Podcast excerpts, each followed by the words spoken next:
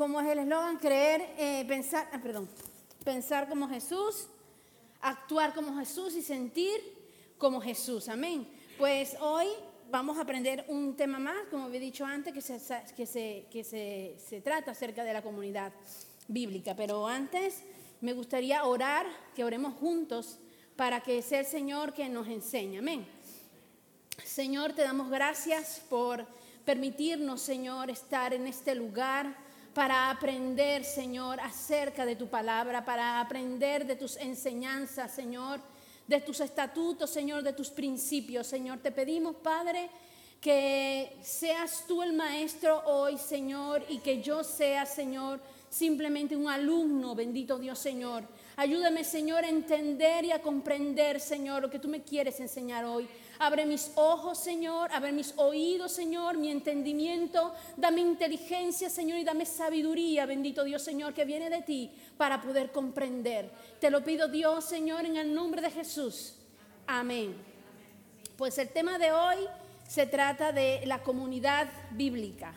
¿Y qué es la comunidad bíblica? Es un conjunto de personas, como estamos nosotros hoy aquí, que están en un lugar, en una región, en un país que han sido llamados por Jesucristo y que se reúnen como cristianos a causa de su conocimiento, amén, a causa de la vocación que hemos recibido de Él para poder confesar su nombre a otras personas, amén.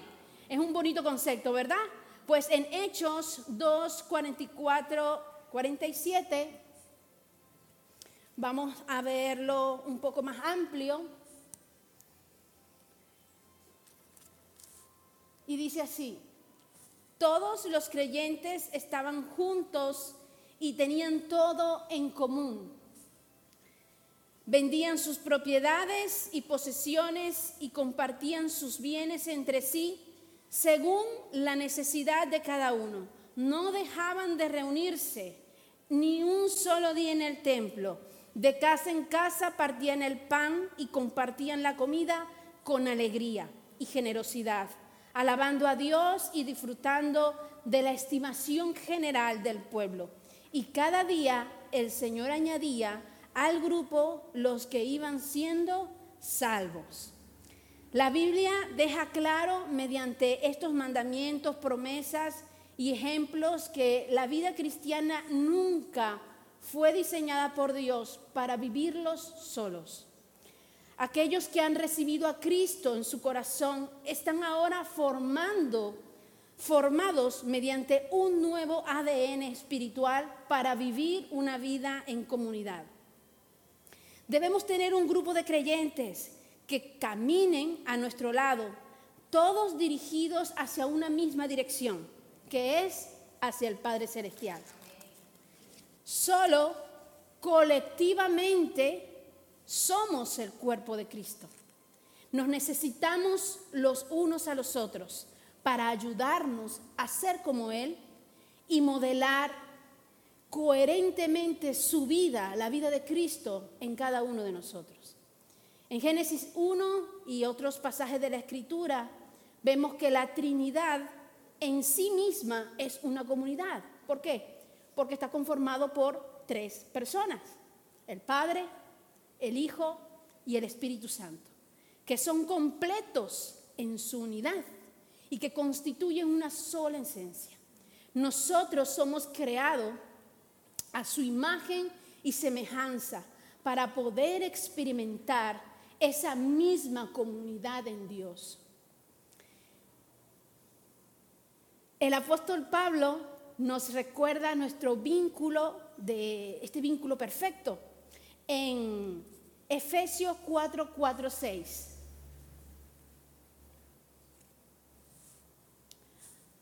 Hay un solo cuerpo que es en Cristo Jesús y un solo espíritu, tal como ustedes fueron llamados a una misma esperanza gloriosa para el futuro. Hay un solo Señor, que es nuestro Señor Jesús. Hay una sola fe, un solo bautismo, un solo Dios y Padre de todos, quien está sobre todos como Dios soberano en todos, es decir, en cada uno de nosotros y nos relacionamos entre sí y vive por medio de todos y en nosotros. Amén. Filipenses 2, 1, 2 también nos hace una referencia a esto.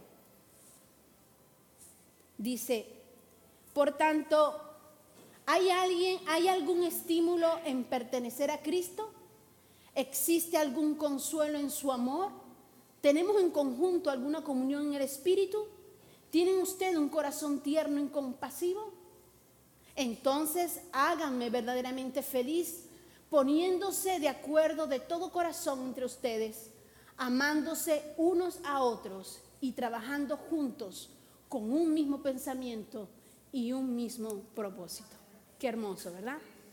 Al haber leído, eh, si nos eh, eh, enfocamos un poco atrás, cuando nuestro Señor Jesucristo seleccionó a este grupo de discípulos al comienzo de su ministerio, no sé si algunos habrán pensado sobre la forma en cómo Jesús hizo, hizo esta selección.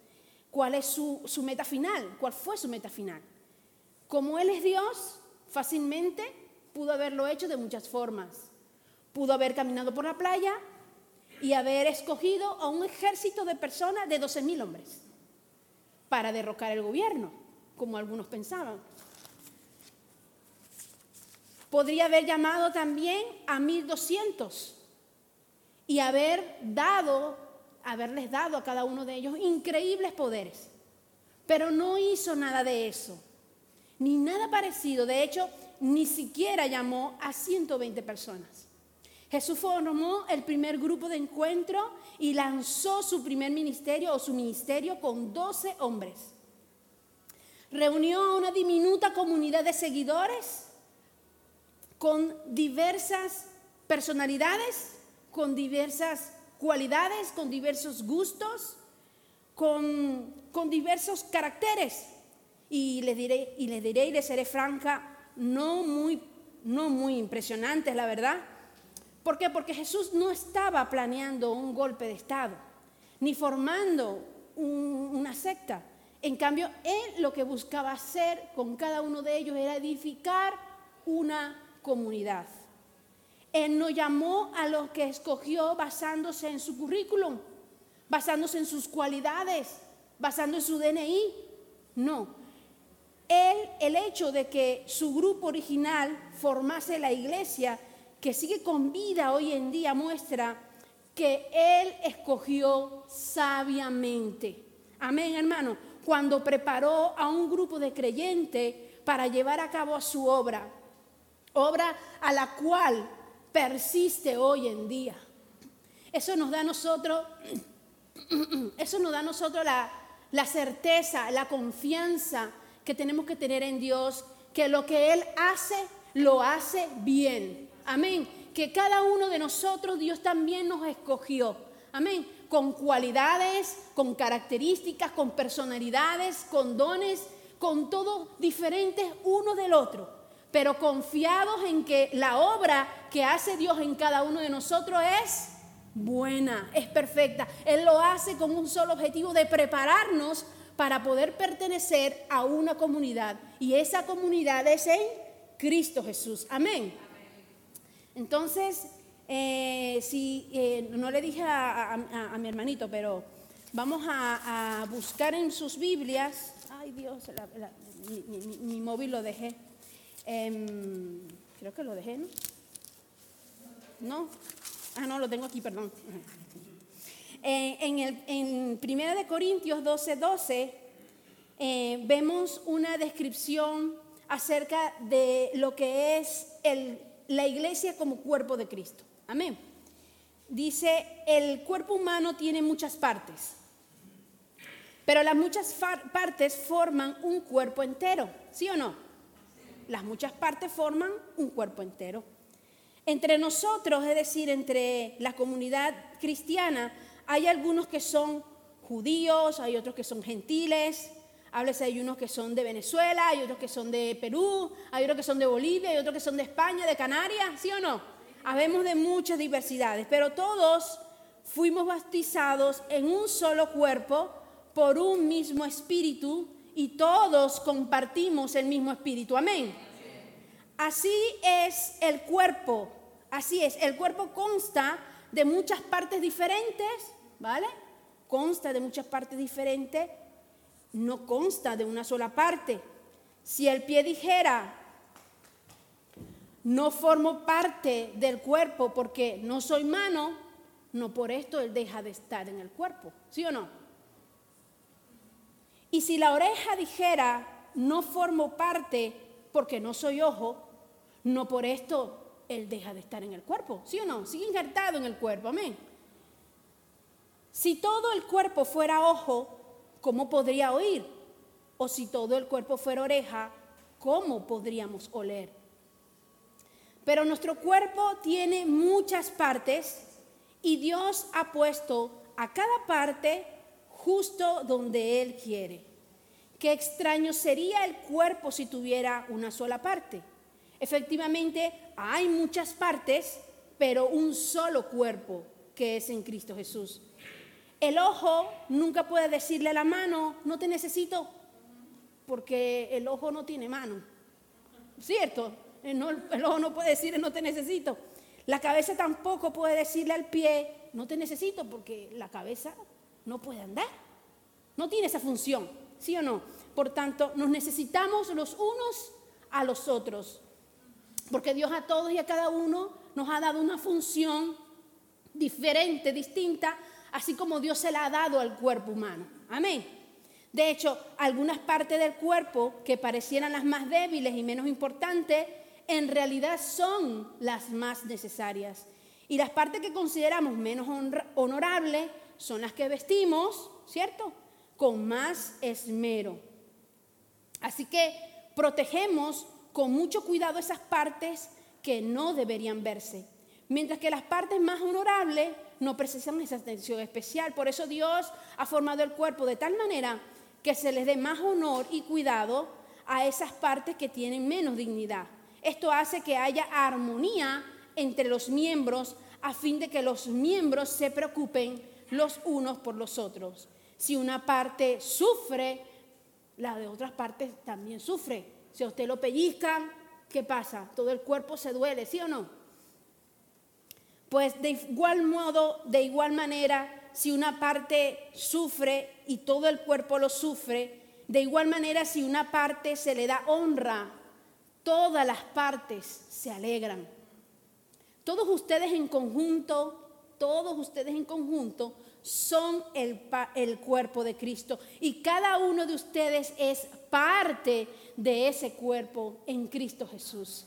Por eso es tan necesario la comunión que debemos tener en Cristo Jesús, la comunión que debemos tener nosotros con la comunidad celestial que es el Padre, el Hijo y el Espíritu Santo. Cuando nosotros estamos injertados y tenemos esa comunión con esa comunidad que es el Padre, el Hijo y el Espíritu Santo, entonces podemos también tener comunión con todos los demás. Si tengo una buena relación vertical, también podré tener una buena relación horizontal. Amén. Entonces es de vital importancia nosotros estar injertados en el cerebro, porque la cabeza de la iglesia, ¿quién es? Cristo. Cristo. Y cada órgano está injertado con el cerebro. Sí, pareciera que no, pero sí, hay terminaciones nerviosas, eh, hay, eh, digamos que sustancias bioquímicas que funcionan, hormonas, una cantidad de infinidad de cosas que funcionan para interrelacionarlo todo con el cerebro, porque el cerebro lo controla todo. Si el cuerpo tiene hambre, ¿qué hace? Cuando usted tiene hambre, todo su cuerpo va a buscar comida, ¿sí o no? La mano no dice, no, yo no voy, yo no voy a comer. Eso no pasa, ¿verdad? Pero como estoy conectada a la cabeza, que es en cuerpo en Cristo, entonces todo conjuntamente trabajamos para un bien común, para la finalidad común, todo junto. Amén. Entonces esto es lo que representa para nosotros el cuerpo de Cristo. Amén. Eh, eh, ya, ya, hermano, se me, se me tocaron los apuntes. Ajá. Lo que lo que debemos también nosotros tener en cuenta que no solamente funcionamos todos como una unidad conectados con la cabeza, sino también entender que todo lo que le hago al otro miembro, se lo estoy haciendo es al mismo Jesucristo. Amén. Eh, hace muchos años, contarles una pequeña anécdota, eh, hace muchos años en Venezuela, este, yo fui soltera. yo fui soltera y tuve 11 años soltera. No tuve novio, pero porque hice una oración a Dios y, quedamos en ese acuerdo. Pero pasó algo que uno o dos años antes de que apareciera eh, el esposo que Dios había escogido para mí, este, empecé a tener una, prueba muy fuerte y, y, era una prueba espiritual. Un día me encontré orando y sentí una lucha tremenda y pues me fui corriendo a mi comunidad, me fui corriendo a mi iglesia y hablé con los pastores y le conté lo que me estaba pasando. Inmediatamente oraron por mí y en efecto tenía una lucha espiritual tremenda. Y, gracias a que oraron por mí, un grupo de hermanos y eso, este, el Señor mm, me ayudó. Pero quería, lo importante de esto es compartir con ustedes lo que el pastor me enseñó en esa oportunidad. Me dijo, mm, me dijo, esta prueba era para ti, para crecimiento. Y, si Dios lo ha permitido, es porque Él en ti lo puede vencer. A través de esta prueba adquieres herramientas, adquieres conocimiento, adquieres adiestramiento, adquieres una preparación. Pues a partir de ahora me dijo, ya no hace falta que nos busques. Ya a partir de ahora hace falta que tú pongas en práctica lo que has aprendido y tú cuando vuelvas a presentar estas luchas, pues las venzas con Dios. Amén. Las venzas con Dios. Y inmediatamente cuando aprendí esto, tuve un sentir de Dios de que pronto Dios me iba a dar ese hombre que Él había escogido para mí. Lo sentía, era una certeza de que pronto iba a llegar ese hombre. Pues puse en práctica lo que aprendí y pasaron fue uno o dos años después cuando Dios trajo a mi vida el hombre que hoy en día es mi esposo. Amén. Con esto lo que les quiero decir, hermanos, es que Dios permite muchas cosas, muchas situaciones que son a veces difíciles y que no podemos entender y comprender en el momento. A veces se nos hace cuesta arriba y decimos, Dios, no puedo con esto. Pero lo primero que nosotros debemos hacer es buscar a Dios. Es lo primero que debemos hacer, buscar a Dios. Y si usted requiere pues buscar una ayuda, pues busque ayuda. Busque ayuda en la comunidad que Dios tiene para cada uno de nosotros. Amén. El Señor eh, nos dice en su palabra que vamos a tener aflicciones en Juan 16, 33, nos dice así. Les he dicho todo lo anterior para que en mí tengan paz. Aquí en el mundo tendrán muchas pruebas y tristezas, pero anímense porque yo he vencido al mundo. En Efesios 6:12 también nos regala el Señor una palabra hermosa. Dice, pues no luchamos contra enemigos de carne y hueso, sino contra gobernadores malignos y autoridades del mundo invisible, contra fuerzas poderosas de este mundo tenebroso y contra espíritus malignos de los lugares celestiales. Nuestra lucha no es contra las personas, ¿sí? Nuestra lucha principal es con esto. Cuando usted se pone a orar, cuando usted tiene una prueba difícil, una situación difícil y usted ora usted se va a encontrar que Dios le va a mostrar que hay unas fuerzas adversas espirituales que se están moviendo y usted en, en Dios va a poder orar y el Señor va a poder vencer. Amén. Muchas veces estas cosas nos pasan, inclusive hasta en nuestro matrimonio. Cuando tenemos discusiones con nuestros maridos, con nuestros esposos, con nuestras esposas, y basta que usted se ponga a orar para que usted vea que hay algo espiritual que se está moviendo y es lo que está causando esa situación adversa en su matrimonio. Lo único que tiene que usted es orar y pedir al Señor y reprender todo eso y el Señor hará la obra. Una vez que el Señor lo hace, vuelve otra vez la paz en su hogar. Amén. Nuestras, em, Dios, Dios conoce todas las cosas. Dios nos conoce, te conoce a ti, me conoce a mí, conoce todo lo que te está ocurriendo, todo lo que me ocurre a mí, en todos los ámbitos de nuestra vida, en nuestro hogar, en nuestra casa, en nuestra familia, en nuestro trabajo, ¿sí? en la iglesia, en todo lugar. Dios conoce todo porque Él es soberano, porque a Él no se le escapa nada, hermano, nada se le escapa. Y Él está también sobre todo y Él permite que nos acontezca ciertas situaciones difíciles con personas para que veamos lo que está es en nuestro corazón. La otra persona simplemente Dios lo ha utilizado para ser un maestro. Y usted me dirá, ¿cómo? ¿Cómo que es un maestro? Dios simplemente lo ha utilizado para que gracias a esa persona nos podamos dar cuenta que ha brotado en nuestro corazón. Y uno se preguntará, bueno, pero ¿y esa persona? Pues esa persona Dios se va a encargar de esa persona, porque esa persona también es un hijo de Dios. Y Dios se va a encargar de esa persona. Pero lo que importa es que Dios está más interesado en hacer la obra que quiere hacer es en tu corazón. Amén. De esa persona Dios se va a ocupar, pero también por ahora ocupémonos por la obra que Dios quiere hacer en nuestro corazón. Amén. Que es ayudarnos a echar fuera esa esa tiniebla o ese pegadillo que ha brotado gracias a la situación que hayamos, eh, estemos, y Dios lo que quiere es sacarlo, amén. Pero tenemos que hacerlo en equipo con Dios, amén. Tenemos que hacerlo con Él en oración y Dios hará la obra en cada uno de nosotros. Así que es necesario Ah, me, gustaría compartir con ustedes el versículo de 1 de Juan 1, 6, 7. Una vez que Dios también nos muestra eh, e, esa cosa, ese, asunto que ha brotado en nuestro corazón, lo, siguiente que tenemos que hacer es arrepentirnos, amén.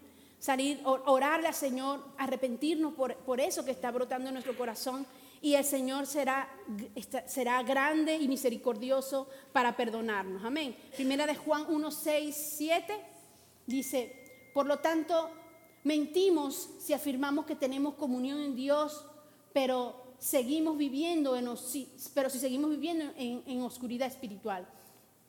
Si, si esta es nuestra realidad, pues no estamos practicando la verdad. Si vivimos en la luz, así como Dios está en la luz, entonces tenemos comunión los unos con nosotros y la sangre de Jesús, su Hijo, nos limpia de todo pecado. Amén. Entonces, es necesario que nos enfoquemos en la tarea que Dios nos ha mostrado en nuestro corazón. Amén. Nos enfoquemos en trabajar lo que el Señor quiere sacar de nuestro corazón, porque el Señor está interesado en limpiar la casa de nuestro corazón y recibir, para poder recibir lo que Dios nos quiere dar a cada uno de nosotros como iglesia. Así que aprendamos lo que Dios quiere enseñarnos. Si es perdonarnos los unos a los otros, pues perdonémonos los unos a los otros. Practiquemos el perdón, ejercitando el perdón día tras día, porque cada día fallamos. Aquí nadie es perfecto.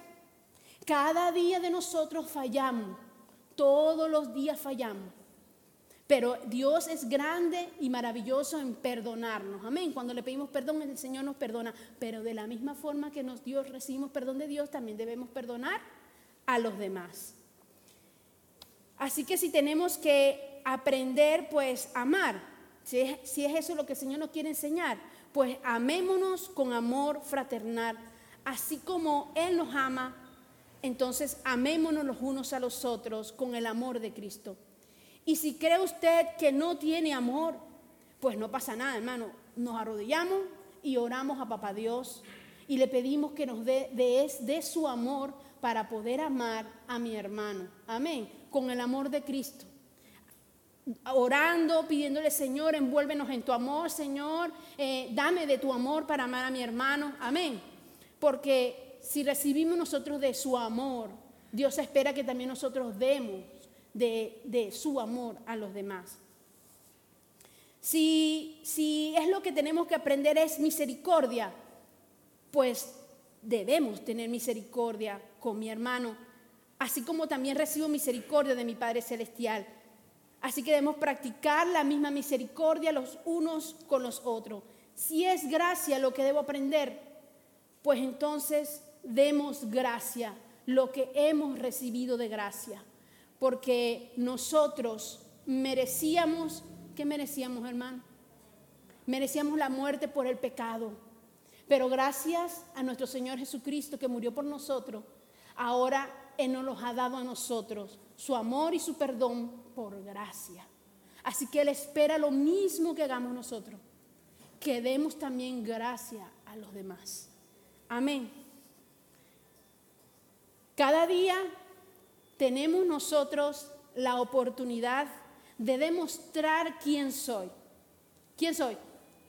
Un hijo de Dios. Cada día, aunque, aunque hoy falle, no importa, usted ayer se, fallamos, pues hoy pedimos perdón. Amén. Y se despierta otro nuevo día. Otro nuevo día. Y ese nuevo día tenemos la oportunidad de demostrar quién soy, una hija de Dios en Cristo Jesús. Amén. ¿Y cómo yo demuestro que soy una hija de Dios en Cristo Jesús? Por mi manera de pensar. ¿Qué estás pensando? Yo demuestro que soy una hija de Dios por mi manera de pensar, por mi manera de sentir. ¿Qué estamos sintiendo?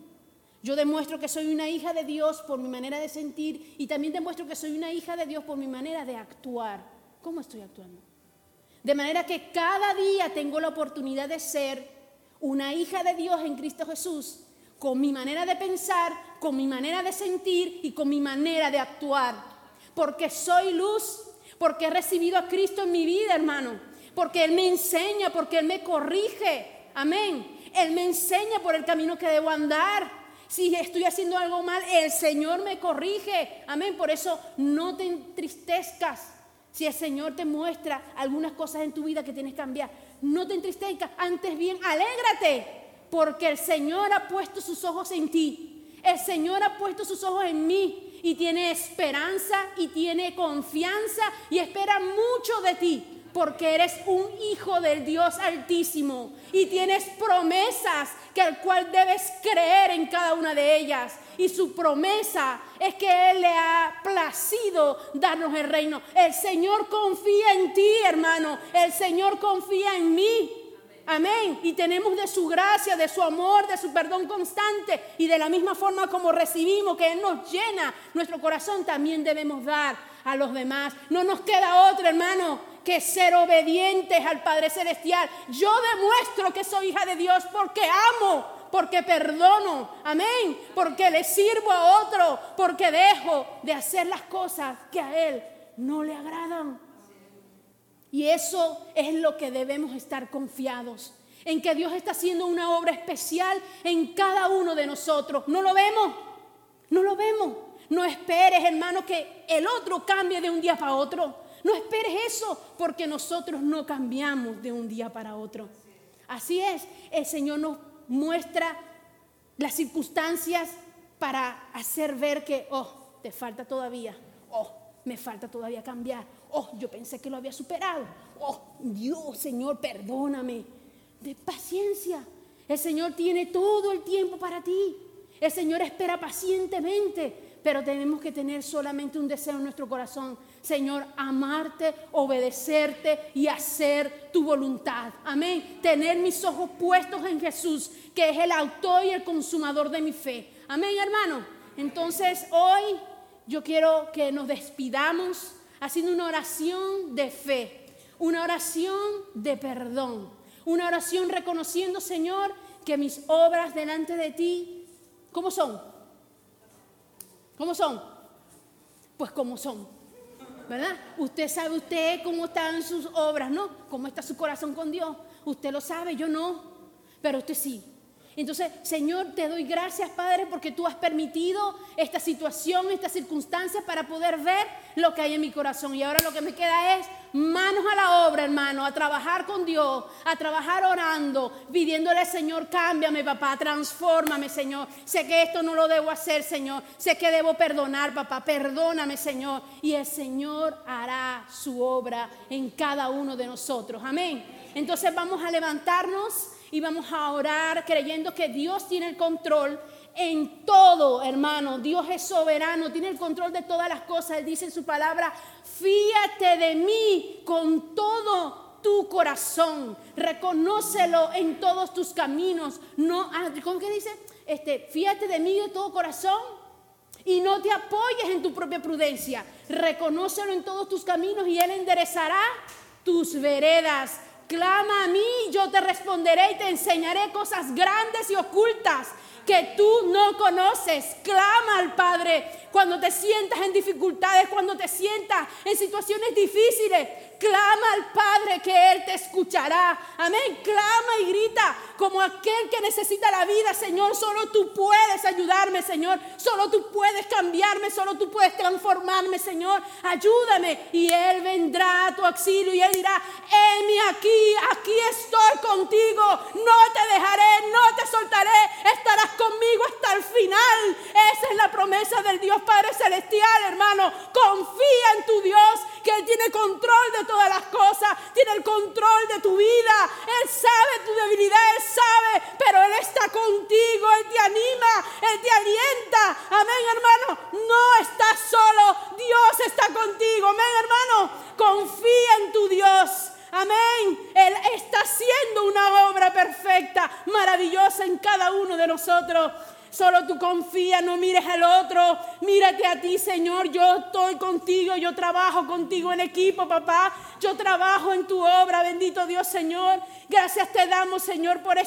Señor. Gracias te damos por todo, papá. Confiado, Señor, que tú estás haciendo una obra maravillosa en cada uno de nosotros. Que tú tienes el control, Señor, de todas las cosas. Que tú tienes el control en cada uno de nosotros, Señor. Y te pedimos perdón, bendito Dios, Señor. Te pedimos perdón si te hemos lastimado, Señor. Te pedimos perdón si te hemos herido, papá. Te pedimos perdón, Señor, si no hemos hecho las cosas conforme a tu voluntad.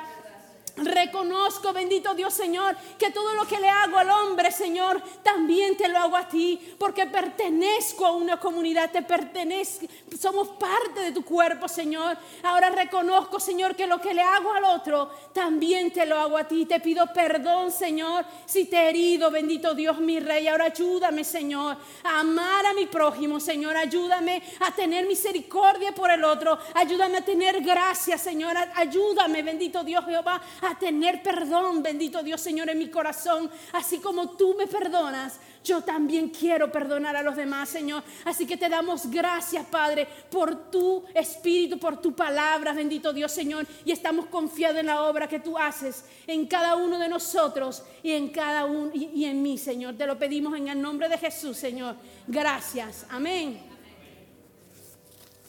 Dios le bendiga, hermano.